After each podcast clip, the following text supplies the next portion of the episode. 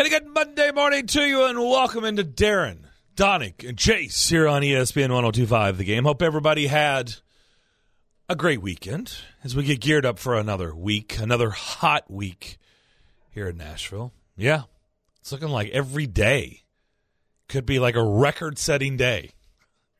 Of course, I think they said a cold front is coming in. At some point, we will dip down below 90. So a cold front may be coming to give us a little relief for it. Highs will only be 88 and 89. Will that be about a before or after Halloween? We don't know. Well, October is what, Tuesday? or tomorrow. Yeah, Tuesday. That is that's right. How you doing? no. uh, 30 days has September. Yeah, so tomorrow's October? Yes. Yeah. Which is Tuesday. Yeah. We're going in October. 90 what, 97 today? Hello. See, I've been used to this kind of heat the last few days, but I could, you know, walk out in a big body of water and cool off. Yeah. Well, you want it when you go to the beach. Exactly. You kind of Yeah. want it to be hot. Exactly. That's that's what you're looking for when you're at the beach. Good to be back though. Good to have you back. Darren McFarland, that's me. Willie Daunic. Hello. That's him. Chase McAbabe. Nashville, what's up? He's back. Max Hers behind the glass. Hi Max. Morning, guys. Chase, I missed you. Aw. Miss How you about too. that? How about that? Group hug. Group hug. Everybody. Well, how was everybody's weekend? What did we make of the weekend? Other than the obvious, what we just stated, it was hot. Uh, I spent a long time yesterday at outside um, in three different places, but so I was at a little youth baseball. Fourteen year olds. My son's team played five games in the heat at Eagleville High School, way way out there, but it was rough. It's down past, way past me. But then I went to Preds Fest yesterday. I was there from pretty much start to finish. I was so impressed with the, the Predators fans. I couldn't believe how, How, many people you get five baseball games in and make Preds Fest? I didn't go to all five. I went Oh, to the okay. fir- I went I to two on Saturday and one on Boy, that is Sunday. incredible scheduling. Yeah, that would have been nice. but um, I got to Preds Fest. I'm thinking everybody's going to be inside, right? Why wouldn't you just yeah. just go? Because you you had the ability to go inside. Right. But there were tons of people outside listening to the bands and getting autographs and meet and greeting at the various food trucks and stuff. It was it was awesome. I cool was- to see I all the alums impressed. there. A lot of alums there. Marty Erat. Marty Erat coming back. Thomas Vokoun, Cliff Ronning. Is it Erat or Erat? It's always going to be Erat for me, even though for one game it was Erat. One game. and that's a It lasted for one game. Another in the file of pronunciations, guys Right. coming over. What do you do? Mm-hmm. Do you Americanize? Do you not Americanize? All of these. That that was I just good to night. see when I when I found out he was going to be there. It I was really really happy to hear that because you know it he he asked to be traded and we know the the whole deal with the the Forsberg trade and so it was good to see him come back and now he he starts the next chapter of his career because he just officially retired right I mean uh, maybe a year or so ago he hadn't been retired that long didn't he play in the KHL for a year or something so good to see Marty back in in Smashville we had a uh, you're gonna like this, Darren. A skills competition Skills on the in it? ice. He was not. It was a bunch of guys from the local How can men's you have league. a skills competition without skills? That's a good question. You know? I would have loved to have seen Skillsy go through the, the drills. They had fastest skater and hardest shot and all. It had all that stuff. It was hysterical. The guys from the local men's league, some were really good, and others were just pluggers. You know, that just loved to play. All ages. It was it was it was great. People were actually watching. Yeah. Uh, they unveiled their Winter Classic logo. Uh, the shoulder logo. The shoulder It's not shoulder the- logo. Not Yeah. the just. The, but it's the, first time what we're gonna- they've. But it's it's the first time they've done anything like that in, in what about seven eight years? I think so. Yeah. Like 2010 or 11, something like well, that. whatever year that the gold jersey became the prime jersey was Yeah. that 2012. 12 maybe Yeah, yeah, 12. maybe 12. Yeah, Yeah. that seems right. When they played, uh, wasn't it when they played Phoenix? Played the Coyotes in the, the second round, and yeah, that was Yeah, that, was, the, the first 11, year. The 11-12 season. That was the first year with the gold. year with the gold. Yeah. Radulov came back and all that. I asked you if Kyle Connor Connor would be uh, because we knew Laine had been signed on Friday's show. I asked you if Kyle Connor would be signed by the weekend and Rantanen would be signed by the weekend. I believe your answer was yes, and indeed that happened. Yep. Both in the mix. The dominoes fell, so everybody's signed now. yep. What's the deal with Big Buff? He's in a different category. That's a- he's signed. Well, I understand that, but I mean, you like He's in a seven different category. seven point six million. I get that, Yeah. but where where is he?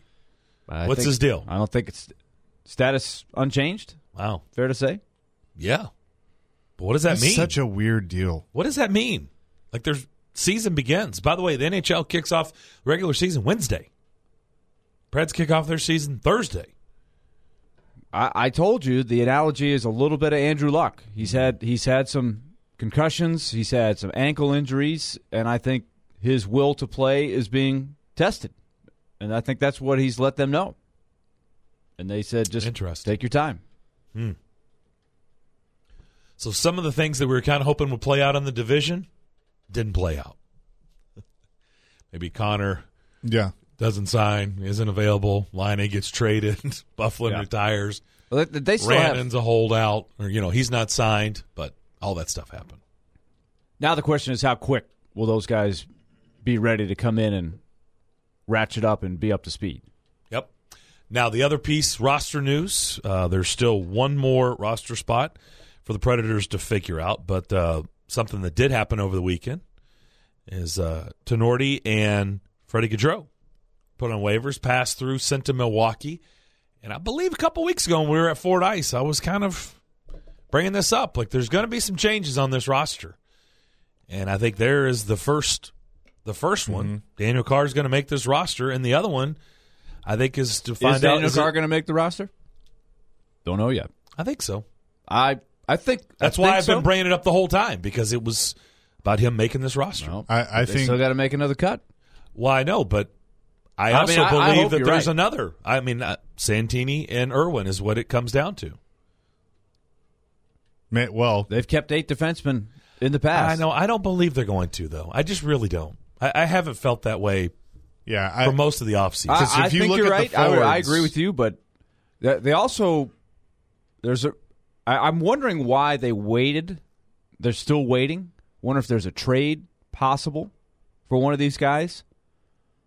I don't know, but it's got to be a rough feeling to know that you're sitting there going, "Did I have I made it? Have I not made it?" yeah. and and some of these guys it's every year. The good thing is, I think they didn't lose uh, Freddie Gaudreau. I was concerned that in waiving him, they would lose him to another team. So now, as they say, it's not where you start; it's where you finish. We'll see if he ends up being back in the in the plans at some point, or is this just the beginning of him being passed over by other people Right. in the organization that are that are better, like Pitlick and Tolvanen and guys like that. I mean, I I feel like the next cut is going to be a defenseman. I, I think they're going away from carrying eight; they'll carry seven, just because they they need the depth at forward. Miikka Salomaki is somebody they really really like. I don't see him going anywhere. Daniel Carr, I don't see him going anywhere. Um, we know Rocco has has earned his spot, so I just I feel like that it's going to be a defenseman. I think it's definitely logical to say it's Santini or or or Irwin, and um, well, it's you know, not logical. It's it's going to be. Yeah, I mean, it's one of those If it's going to be, if it's going to be seven, it's going to be one or the other. yeah. And So I have said all along, which is why I brought up that conversation. I felt like there were about two roster spots that were going to be different, and I still feel that way. I hate it, but I I have had a sneaky suspicion that Daniel Carr was going to make this roster. That they really liked him, and of course, you still have to go out there and you have to earn it. I wouldn't say he's been lights out, right? I mean, he's been good, but I, I wouldn't say. I think there's more for him right? I mean, we've had a nice conversation with him last week. We'll be out at Centennial tomorrow, but I think they they. I said, remember, these are my words last week. I said I think Daniel Carr is going to make this roster because they know, they believe that he is not going to pass through waivers, that he'll get claimed, and they don't want to take that chance. And I still, I still feel like that played a factor in this. And the other one is, I just have a feeling because he was in that PK Subban trade, I just feel like Santini is going to make it. I do. And so Well- when I was bringing this stuff up, that's kind of how I, I envisioned it kind of playing out. I even thought maybe it depended on how it played out in preseason and camp. Could be even three. three people that we were Yeah. seeing on the roster before. I said, but likely two. But there's going to be some new. I just felt like it was not going to be just Matt Duchene and that's it. I just I felt like somebody, somebody's plural, was they were going to win spots. Well, they were glowing about Daniel Carr when they signed him. Yeah. You know, I mean, we were, of course, were all caught up in the Matt Duchene news on that day, but it was like, oh, by the way, we also signed Daniel Carr. And I remember being at David Poile's press conference, and he made it a point to keep bringing him up that he was somebody they really, really liked, and he felt like he had a good chance to make this roster and help, you know, help this team. And we've seen it in training camp that they like him. And I think, I think now it's okay. You signed him, you have to see what he's got and that's what they're going to do. So uh, they're, you know, I think he makes it. And then to your point on the the Santini being a part of the trade, and you want to see what he has, I, I think there's some truth to that. But I, I also look at whoever the defenseman is that stays. That's your seventh guy.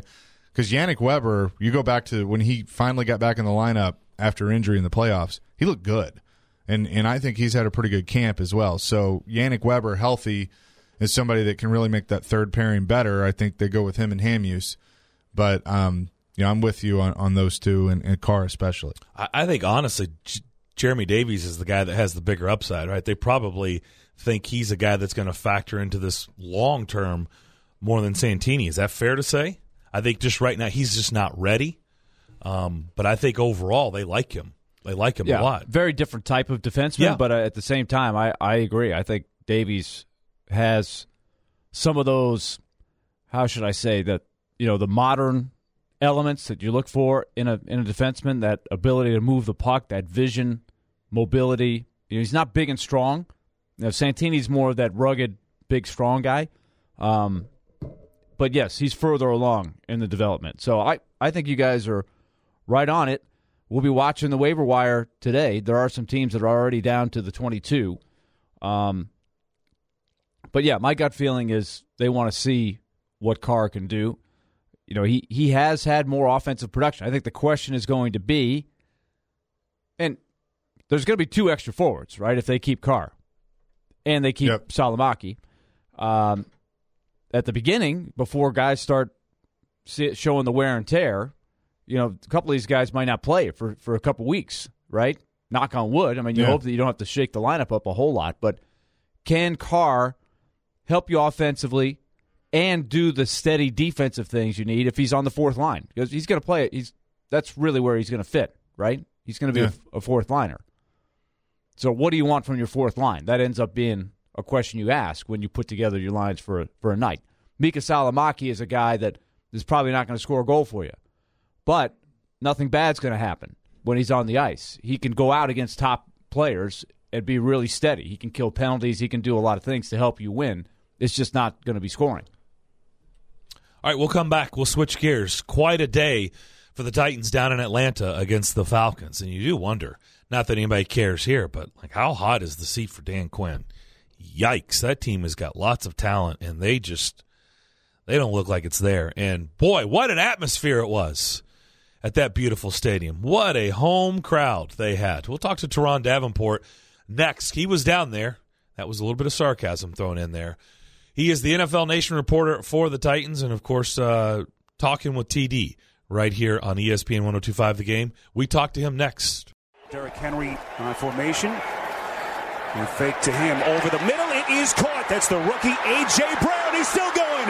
Brown showing the wheels to the 10 to the 5. And he's in for the touchdown. An electrifying catch and run 55 yards to get Tennessee in front. They were playing in Atlanta, right?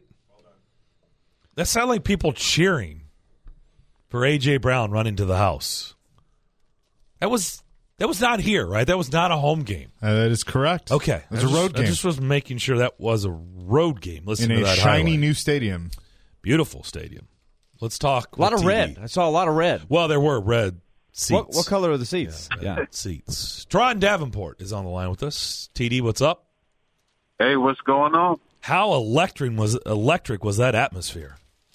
Listen, I got to tip my cap to the Titans fans. They came out. I saw them on Saturday. I saw them Sunday. You heard them Sunday. And uh, shout out to the Titans fans, man. You guys did a great job of coming out and supporting your team, and they treated you to a thrilling victory. Yeah, how about those Falcons fans? Hello? Anyone here? Here? Here? Here? There seemed to be an echo when you asked for the Falcons fans to stand up. Uh, yeah, and then towards the end, after uh, Kenny McCarl looped in and he and Jurrell Casey got that uh, that fourth down stop. Next thing you know, they started leaving. So it was an evacuation situation, but no emergency. uh, they have been desperately seeking an AJ Brown type receiver for a good while. I mean, quite honestly, Yeah. I, I know it's still very early on, and I don't want to get too excited because we've been burned by that before. Getting really excited about a guy at the beginning of his career, and then we have to harken back on. Remember that game? You know, we don't want to do that. We want to be talking about AJ Brown in this light all the time. So, with that being Right. said, I mean, he's had two really nice road games, right? Where he has really shined. The Cleveland game and now this one. What what what do you see through four games from the roo- rookie receiver? I'm going to start with this, and this is something that I said on talking with TD leading up to the draft period. I said AJ Brown was the best YAC receiver in this draft class, and you're seeing it. The two 50 plus yard receptions that he had, one for the touchdown that you saw yesterday. That dude has YAC ability, man. He's big, he's strong, he's fast, he's tough to tackle. And uh, I mean, like I told him after the game, man, he, he had his get somewhere shoes on, and he was able to outrun the the, the coverage, and, and nobody could, could catch him. And that's that's what you see from him. But then you also see confidence and strength at the catching point. Whereas on that touchdown he had yesterday, he ran through the catch. You don't run through that catch and accelerate through it on a perfect pass from Mariota unless you are very, very secure in your ability to catch the football. And that's what he is and he really showed it, man. It's it's impressive. I love just, his attitude and and even just the way he approaches things. Um, again, I had him on talking with TD. I had a feeling the Titans were going to get him, so I asked him about developing a relationship with the quarterback, and he said it's just like developing a relationship with your old lady. So yesterday after the game, I asked him if he and Marcus are in the engagement phase, and he laughed and he said, "Yes, sir." You know, speaking of Marcus, I am thoroughly convinced he's just like my golf game, and that's not that much of a compliment, unfortunately. He's not that bad. Well, Your golf no, game wait is a minute. way I worse. have days where it No. looked like yesterday. Oh, whatever, No, man. I do. I've- Don't I've tell me whatever. When's the last time you played golf with me? I, I've never seen that. The problem is the follow up, Willie. It's I can come off a golf a round of golf and be like, "Holy crap, man! I've gotten really good. Really? Like, how did this happen? Like, I was really good today." And then the very next time I go out there, I'm like, "Holy crap, I'm awful. I hate this game. Why do I play it?" I am very much a roller coaster ride. And I look, it's not always gonna it it's it's not gonna I know we all could sit here and be like, why doesn't he do this every week? Uh, if he if he could, he would, right? I mean, so this is the roller coaster ride we've been on now in year five. And and this is what everybody wishes it could look like every week. But gosh, if he could just be somewhere in between, right? Somewhere in between the bad and this if he could do th- just somewhere in between consistently for an entire season i think it would look way better i think this is the part that is frustrating for titans fans because when you see a game like this and we've seen them before it's not like this is the first time mariota has looked really really good i mean uh, that first half Turron, I, I dare I say it, maybe the best half we've ever seen in his career here. I mean, he was that good. And, and that's the thing. He just can't stay consistent. That's what's so maddening. You know, as as a fan, I'm sure it is. As, as someone who's analyzing and reporting on his play, and for me, it is. It just he, he needs to be more consistent. But you're right. That first half, that dude was on schedule. Right? He, he hit. Look at the Corey Davis touchdown that he threw. I actually wrote about it. It's coming out soon uh, on ESPN.com. But he he hit that third that third step in his drop, and that ball was out and it was on the money. Deep outbreaking route, allow Corey Davis to catch it, gather himself, and, and score. And that's just as much Marcus Mariota as it was Corey Davis.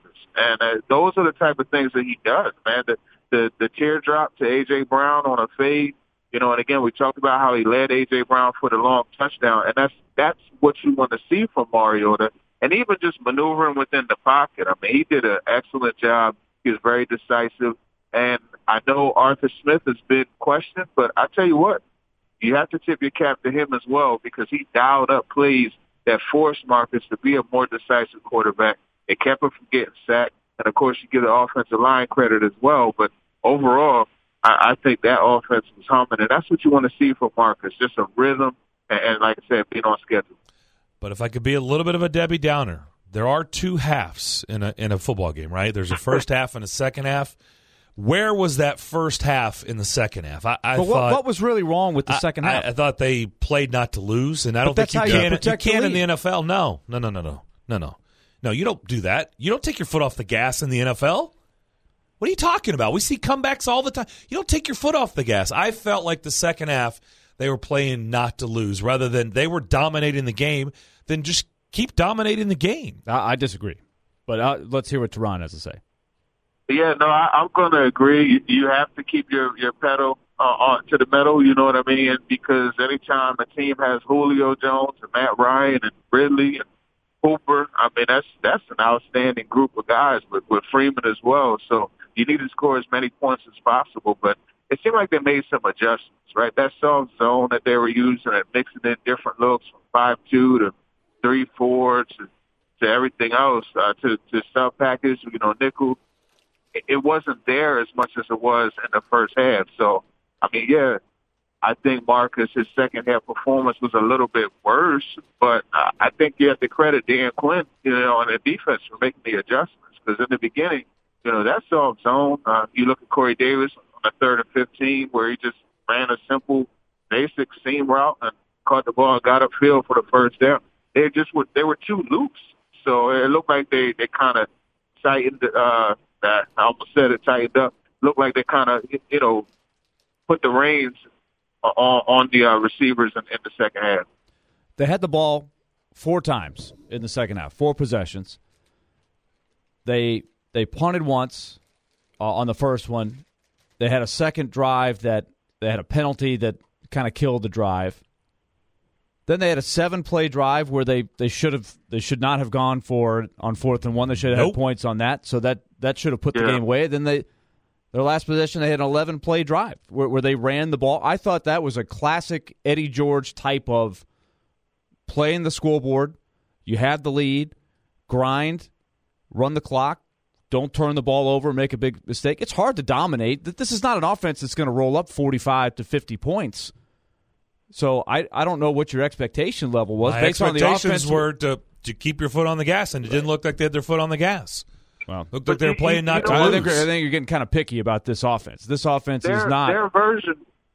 Their version of putting the foot on the gas was kind of running the ball late. Yes, I mean, they ran the ball late. They ran it effectively. In the fourth quarter. They were effective. Well, the last two, so ask two about out of the four third drive. Ask about the third drive. It's just The third drive, just they should have scored. They, right. they- I, I, just I continue to I don't understand. I mean, we've talked about this before. I don't understand. What is it going to take for him to take his player hat off and put a coach hat on? But now we're in a different category now. You're you're talking about playing not to lose, or you're talking about going into a shell, keep your foot on the gas. But the last two of the four drives they had were very effective drives. They had the ball four times. Two of them were good.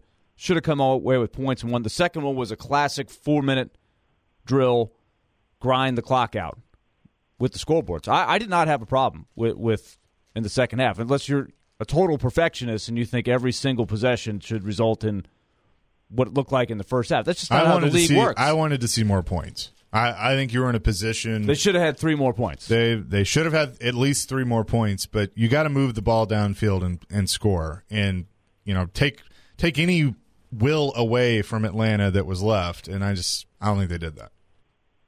I, I think I really think they did up until that fourth and one, you know, where they didn't convert, and that's when you saw the Falcons starting to get life, and even being in the stadium, that's when you start to feel a little bit of energy from the few Falcons fans that were in there. But I, I think in the second half, you know, up until that point, I think they did the job, and then that defense turned around and, and shut it down, you know, um, and, and did their thing. So it, it's Yeah, I mean, you like to see 30 to 40 points, but that's like like Willie said, that's not what this this team is. That's not what this offense does. Now wait a minute. What side are you on? You've been you've you've made a case for both sides. Whose side are you on? Hey man, I'm I'm a politician. Nah, My goodness, are you running for office? nah, I, I'm just you, you know just just speaking what I feel was was right. Uh, you know, I, I think they they did a good job. But again, like, like I said, you want to see more points, but you have to understand what you're working with, and uh, it's just that's not the team that's going to roll up a lot of points. So you could win it, but it's not likely to happen. He's running for the eighth district. He's Turron Davenport. He needs your vote. He wants your vote. Vote for him. No more with TD on the other side as we talk about the big win down in Atlanta against the Falcons here on Darren, Daunic, and Chase. We are talking with TD, Turron Davenport, ESPN 1025 The Game, Darren Daunic and Chase. Turron Davenport with ESPN. So, Turron, here's, here's a big stat from the game. I thought this was interesting in how the Titans try to win. The, the, the term that Mike Vrabel is using a lot, the complementary football. How about this? The average drive start. Titans average starting on the 33 yard line, decent field position. Average drive start for the Falcons, their own 16. They started in the second half on the 25, the 5, the 10, the 12, and the 2. So the special teams, that's a. So say what you will about the offense, but they grinded out the clock some. They put the, the Falcons in a position where they had to drive the entire field, and the defense made the plays when they had to. That's that's a winning formula if they if they can replicate it. Without a doubt, and that's actually what my article that's posting is exactly about. And you know, Brett Kern, he pinned the, the Falcons back within the twenty, you know, inside the twenty five times. You know, and like you mentioned, inside the ten twice. That dude is a tremendous punter, and he's a huge part of that team, especially what the defense is able to do. So you got to tip your cap to him also. And uh, special teams, you know, it's, it's, it's one third of the phase, and they were outstanding in all three. So that's the winning formula, right? And then you also have to factor in zero turnovers while they were able to gain a turnover as well.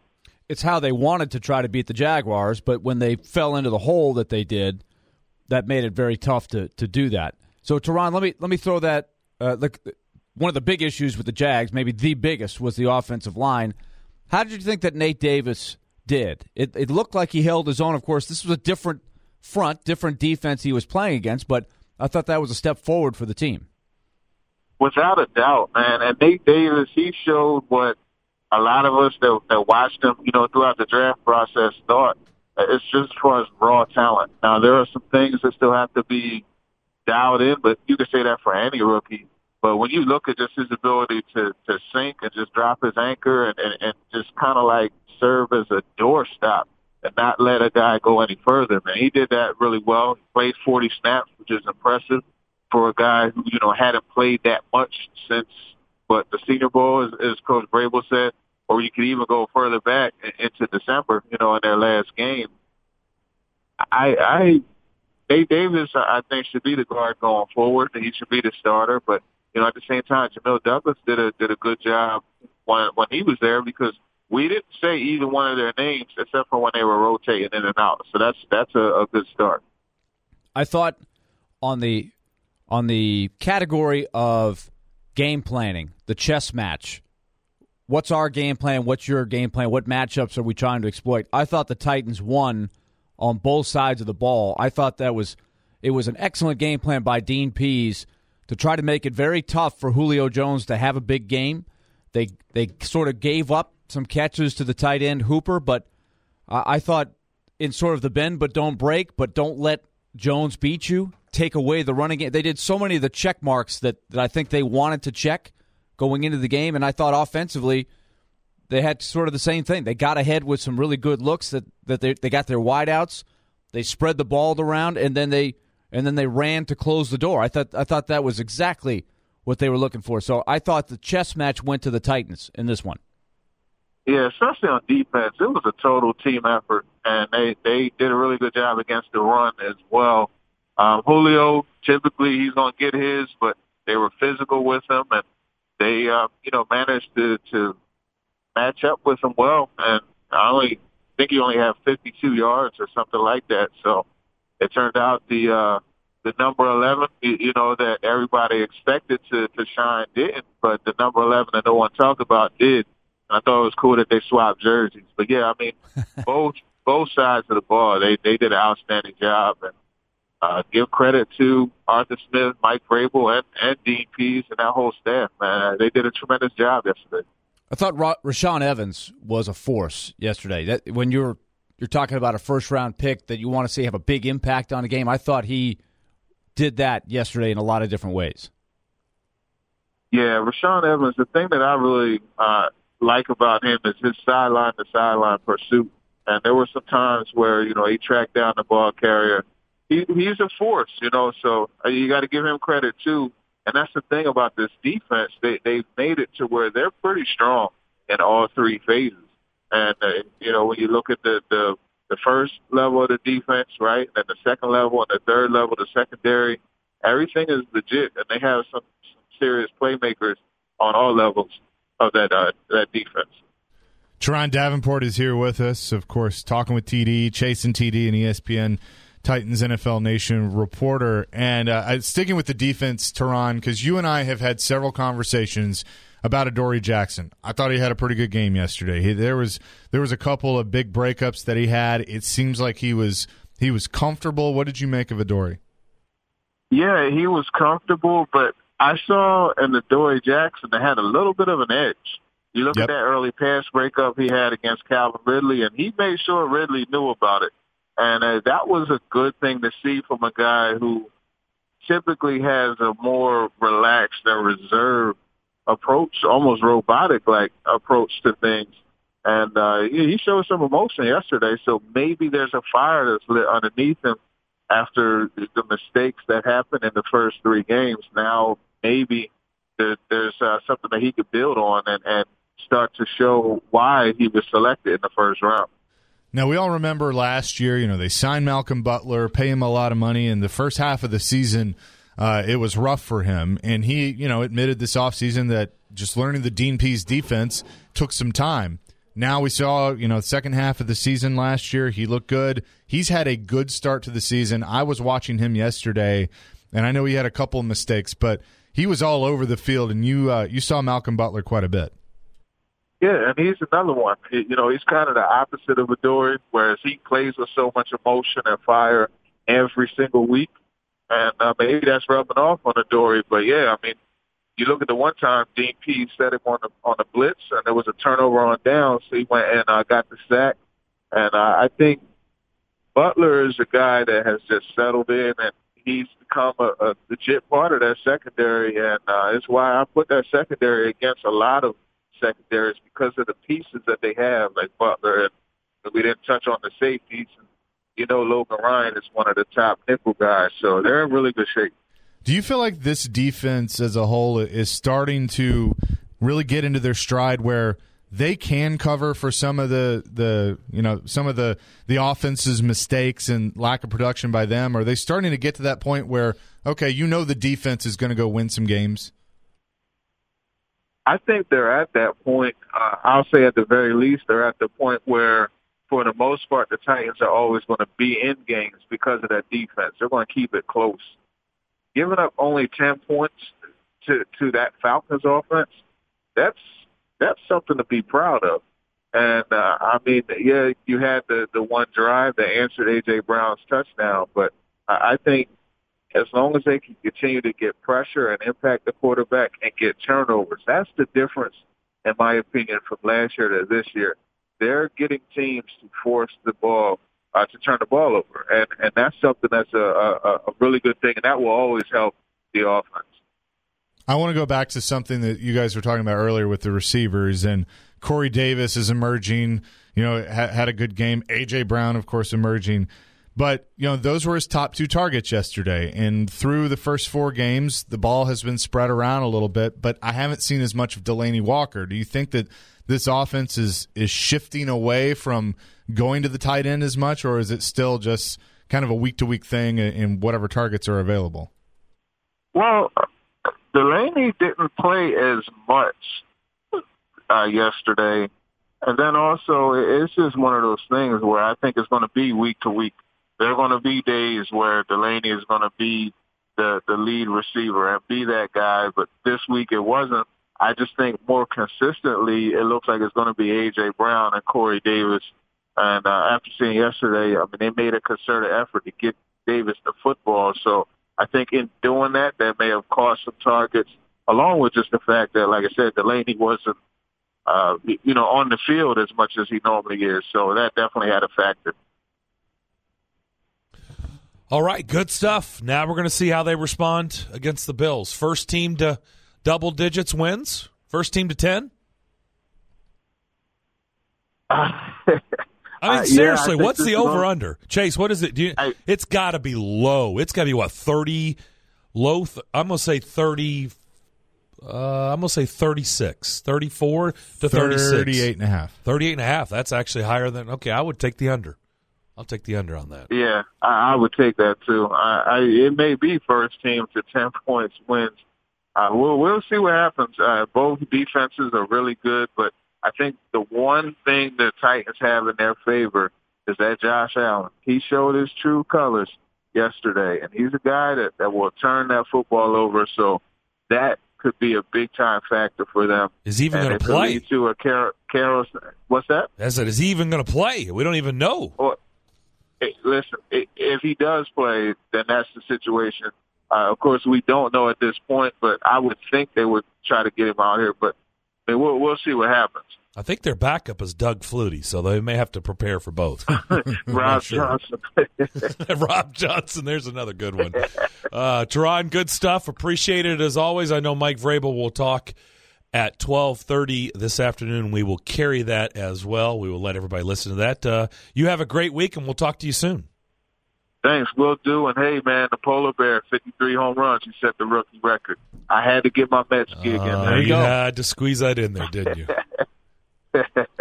86 Yeah, and 76 after being 11 games Hey, under 500. He was awesome. Is it- the polar bear is a player. No doubt about 53 it. bombs. When do you go, when's your next game?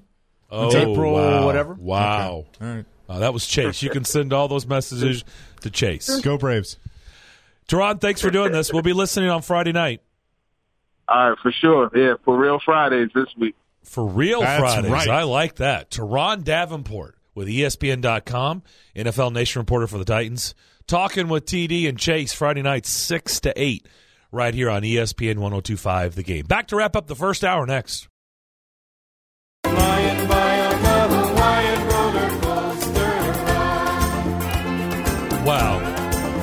You know what? I'm going to put myself in this boat, but for some reason, other than Coach Willie, we've all been a little mean spirited today. We should be in a good mood. Chase throws daggers to your boy Pete and to Ron, to both of you. Yeah. Max is back there throwing daggers after a big win, and Mariota was fantastic. And In the first half. You know, I was put- you guys have got to get over I should have second been a little I bit It's don't more- a what- dagger. It's just up and down well, yeah, but that's with Lilo and Stitch. And here I am questioning the coach and questioning the second half when they dominated a Falcons team. So, other than Coach Willie with his whistle on, everything is beautiful. Oh, listen. They I won. haven't done that in a while. Come on, I was due for that. Yeah, I've missed It's that. been I, a you while. have not done that since I have been. I know been we've on the been show. we've been you know Switzerland. We've been very neutral. No, no real daggers until today. Coming off a big weekend at second annual Preds Fest. You had the Titans dominating the Falcons. Vandy wins. Uh, dominating. Well, They, they get a win. Should be in good spirits. Instead, we're throwing daggers around. Yeah, well, you guys throw the daggers. I. I You I do- just- you do a I'm- good I'm- job of I'm dodging really, them. I'm really surprised that you guys feel that way about the second half. I, I just think that that's how you win. I'm games. honestly surprised. Well, no, I shouldn't be. I shouldn't be surprised that you're surprised, but I'm surprised that you feel that way. He- I mean, I- I think most people they w- would feel like How they many took games- their foot off the gas. Look, they didn't take their foot off the gas. Willie. they It is winning easy football. to sit here today in a victory. I get it.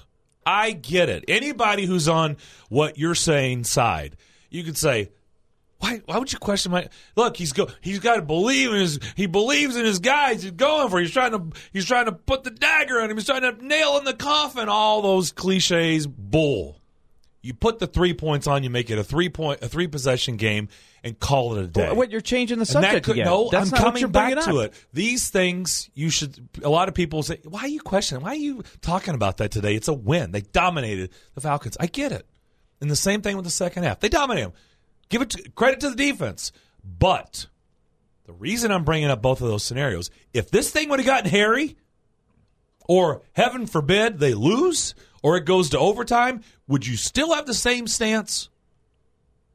Well, or it- is it easier today because everything worked out The and the score- defense saved their bacon? the scoreboard dictates what you do. When you have a 24 7 lead, you don't start flinging it all over the place and stop the clock and risk turning the ball over.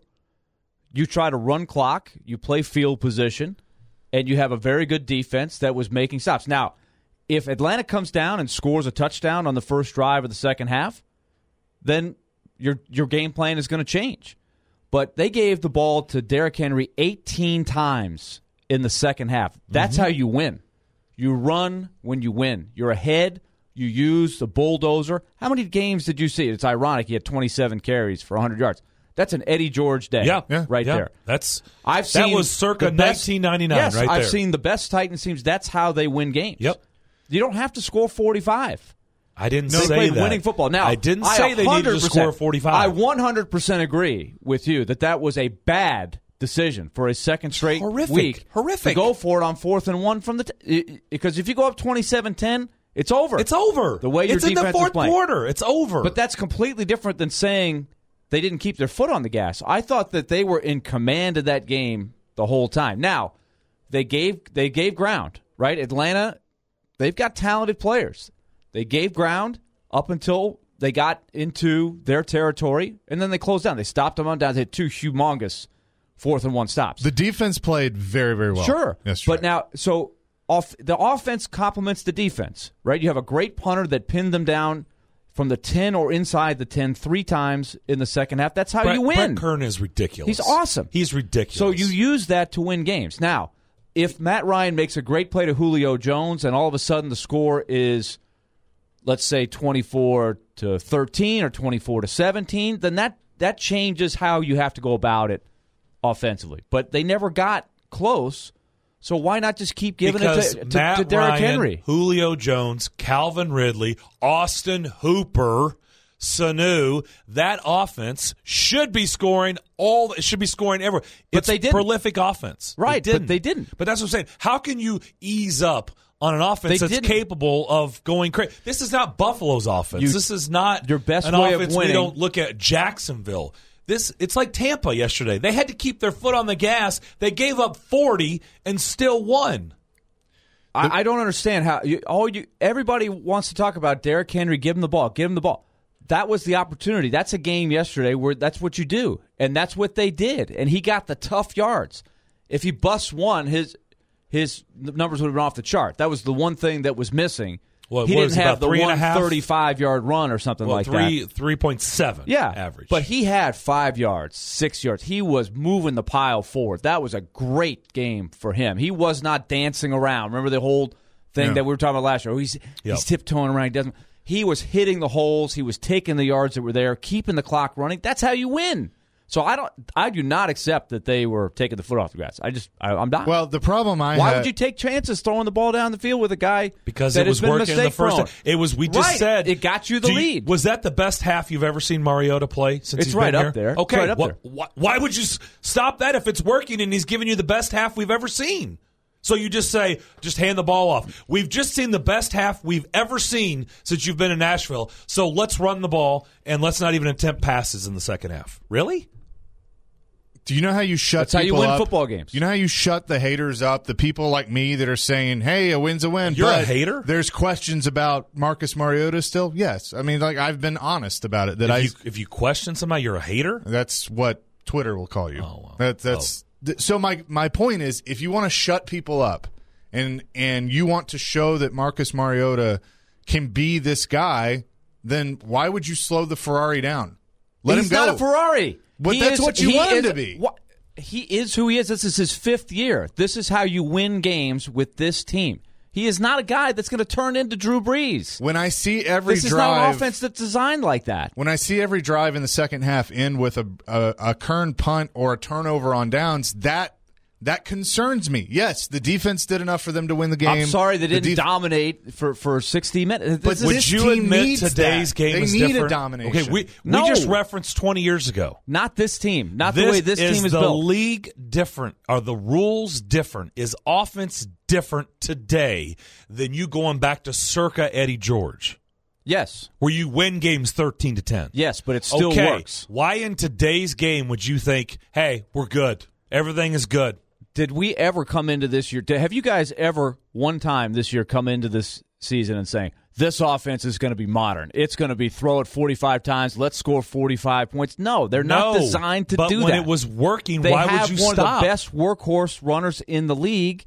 When you have the lead, you gave it to him 18 times in the second half. That's a winning formula. You just admitted. it never got You close. admitted that Mariota. You're agreeing with me. It may have been the best half we've ever seen. So you Yes. then shut him down when he's having the best half of his career. Yes, to win the game, and I- you- he is not a. He did not all of a sudden become a brand new quarterback yesterday.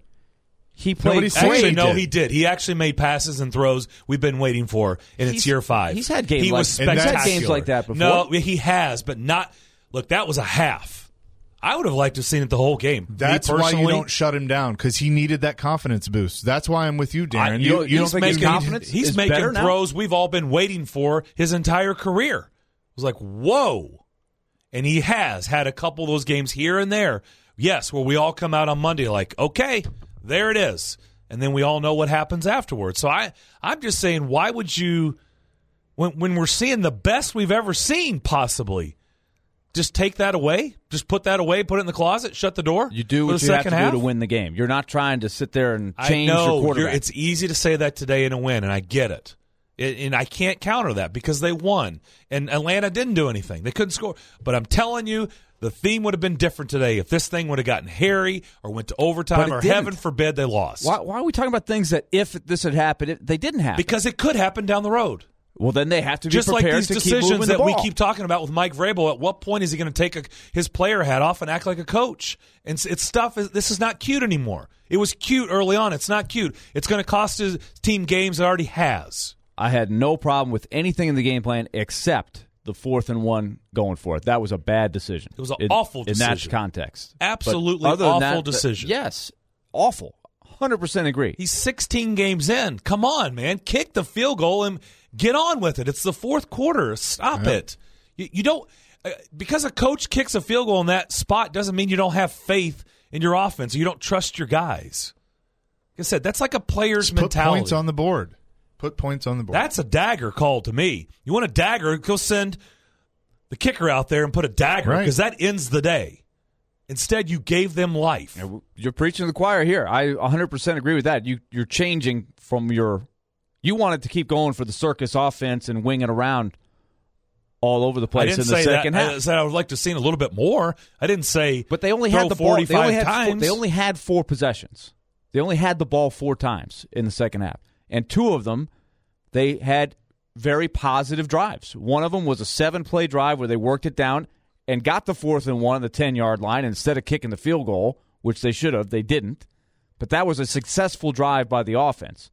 And then the next time they got the ball, they had an 11 play drive to run the clock out. So they only had two drives that they didn't get anything, and they still got the ball around to midfield where Brett Kern punted them inside the 20 and sometimes inside the 10. So I I don't know what you guys were looking for. They only had the four possessions in the second half. All right, we'll come back and kick off the second hour with your phone calls. A lot of you want to weigh in.